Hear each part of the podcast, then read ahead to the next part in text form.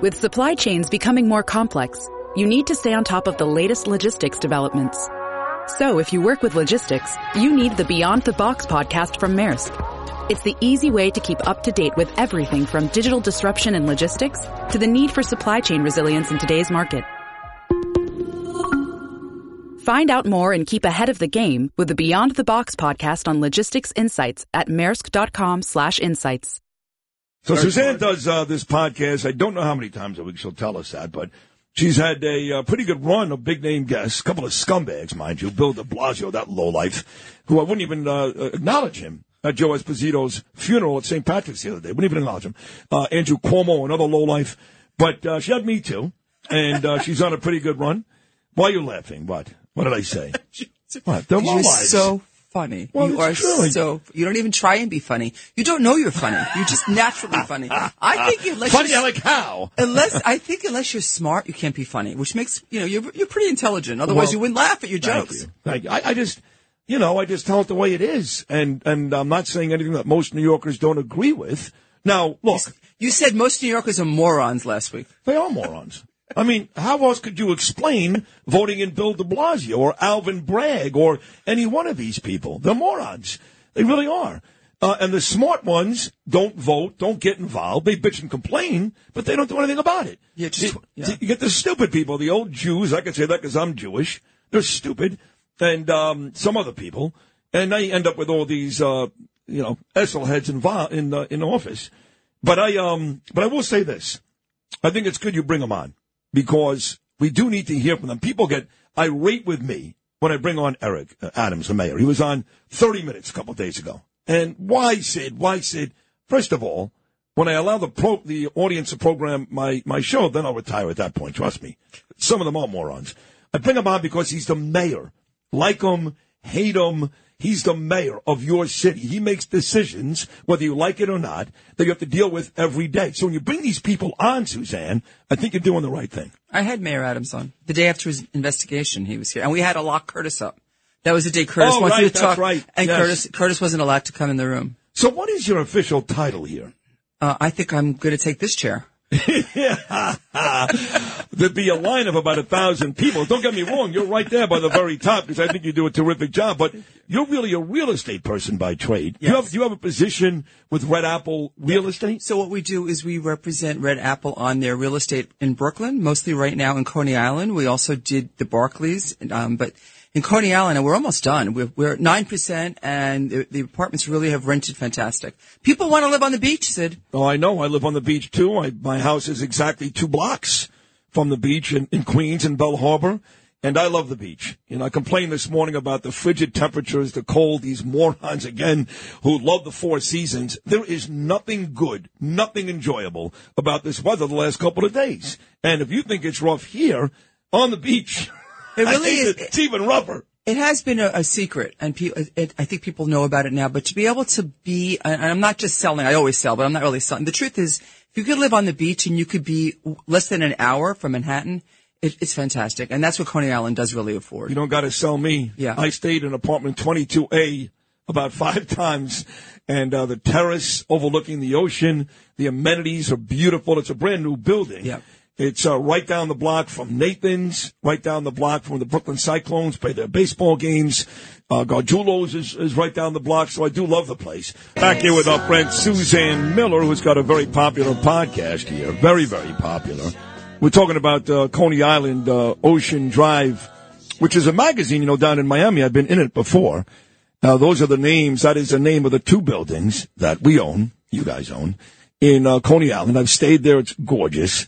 It is on the beach. And you said they're, they're basically, they're rentals. You can't buy those, right? They're, they're rentals, but it, as I said earlier, it really is like a big secret because most of the apartments have floor-to-ceiling windows facing the ocean. In New York, where do you get that? I mean, it's Nowhere. It's, fantastic. It is really fantastic. What were you saying about the Barclays Center? What's over there now? I didn't know anything about this. Oh no, this was during the pandemic. Empire State Properties also helped Red Apple Oh. rent the apartments by the Barclays Center. He's got beautiful apartments. One is called the Margot, and they've really nice apartments also Where by do you get Barclays. that name from? I don't know. I don't know. I was trying to figure that out. So you're not involved in this beautiful new building in St. Petersburg? Not yet. Not but, yet. But we always threaten Ralph. so you want to get involved. So tell me this. You know, I've got a dear friend, Corey Zelnick, who's on this show, and I speak to, uh, he's a dear, dear friend all the time. He, um, but he's in commercial real estate. He doesn't do the, uh, the stuff you're doing. And he always tells me that it's better than it looks. Because I walk up and down Broadway, especially the West Side, and every other store says for rent. So, So- I'm under the impression real estate in New York is not doing well, and he tells me you're wrong. So you tell me what is going on with real estate. Okay, so if you want to talk about the commercial market, if you just listen to 60 Minutes on Sunday, they talked about it was 50% vacancy. So the high-end buildings on the commercial, the new buildings, which all the like Hudson Yards and the bells and whistles, they're doing well. But the majority of buildings are older and they're not. And those buildings are not doing well. And I read yesterday that Eric Adams is trying to convert 21,000 apartments that are offices into these apartments. Yeah. So that should solve that, but it'll take a while. Uh, but in terms of uh, personal leasing, we're okay there. We're doing okay. The one in Coney Island, yes. No, not just Coney Island. I mean, Oh, basically rentals- rentals- in and around the city. Okay, in and around the city right now, what nobody's really talking about, Sid, is that all these concessions the landlords are giving. So the rents are down. People are leaving. You're right. What you said is right. I mean, people don't feel safe in New York, so they are leaving. I'm not going to, you know, sugarcoat this. People are leaving. They're nervous. They ha- we have to get crime under control. And landlords are giving a lot of concessions. They may not be renting for less on the on the face value, but they give me three months. So they give, they're luring people to come there with concessions on the rental side. And even with that, the market's down about 5%. Down about 5%. Now, do you have any apartments in New York City? Or- Oh yeah, we have 500 apartments. That we 500? We have 500 apartments that or we manage. everywhere from FiDi to the Upper East Side? everywhere, everywhere. Nice. So tell me, the podcast that you do, Yeah. um, it looks to me, because when you get up to the, to the fifth floor here in the building, there's these televisions. And anytime you're, you're doing a podcast out there, they promote you. Very much. That's the second floor. Second The floor, happy excuse floor. me. This, right. Sid, this is the happy floor. You're right. Trust me. I've been to the fifth floor too many times. no, I like it up there too. I love all those people. But um, tell me about uh, how many times a week you do this podcast. We do it once a week, and we it comes out Wednesday. We film, and Monday it comes out. And I'm proud to say we're almost at 800,000 listeners. So this is I've only been doing this like eight months, but I think that people, as you said, I really learned a lot from you. That I try and be relatable. It's my it's my horrible Brooklyn accent that Yeah. comes out because I'm a New Yorker. People love and that. it comes out, Yeah, and people I, love and it. that's what it is. And I try and tell, even when I say something that people don't like, at least I try and get them to create some chemistry Yeah. here and say the truth. You know, I remember when I first started doing this, and it's very public. I've had issues with drugs and alcohol. I'm in recovery my whole life, you know. And my partner at the time, a guy named Scott Kaplan, said to me, I was about a week into the job. I was horrible, brand new, but he said, about a week in, he said, you like this, don't you? And I said, yeah, I, I do. He said, let me tell you this, my friend. This will be the hardest drug to put down. If you think staying off of cocaine or alcohol was difficult, get ready when they take the microphone away. Now I've been fired a hundred times, suspended 90 times throughout my 25 year career. And he's right. So I'm looking at you eight months in and you're very good at this. Very good. You're smart. You are relatable. You know a lot about a lot of different topics. And I'm saying you're a junkie. You I- are already a I have junkie. to tell you, Sid, I, my kids laugh because I've been doing real estate now for 38 years and I'm quite good at it and we've done fantastic.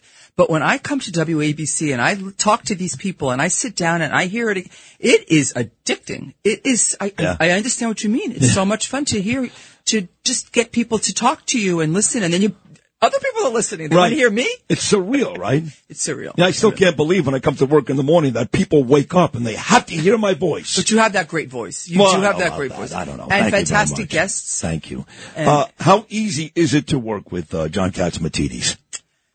Talk about relatable. I mean, he's he's one of the smartest people I've ever met. I do consider him family. I feel so lucky and honored that he has taken me on and, and believed in me to do this. And he, but the, you can't push him around. Like he sees, I've seen him, like somebody comes late to a meeting, he's like, next, bye. I've seen that side of John too. he's like, the meeting goes on. I don't give a Yeah. shit who it is. Well, listen, you don't uh, make billions and billions of dollars and, and have the success he's had in so many different industries, right? Uh, whether it's energy, you know, the oil, whether we're talking about radio or supermarkets. That man basically has had success in everything he's touched, and you got to be a tough son of a bitch to do And that. And I want to see his Rolodex because I, the people that are on, I, I'm addicted to the five o'clock show. That's why I'm getting my great news. show. It's a Yeah. great show, Yeah. and he's the guest that he gets. Yeah. Who's not going to want to come on, Cats and? Oh no, and they all, they all want to come on. I mean, again, some of those guests that he puts on, I would never put on.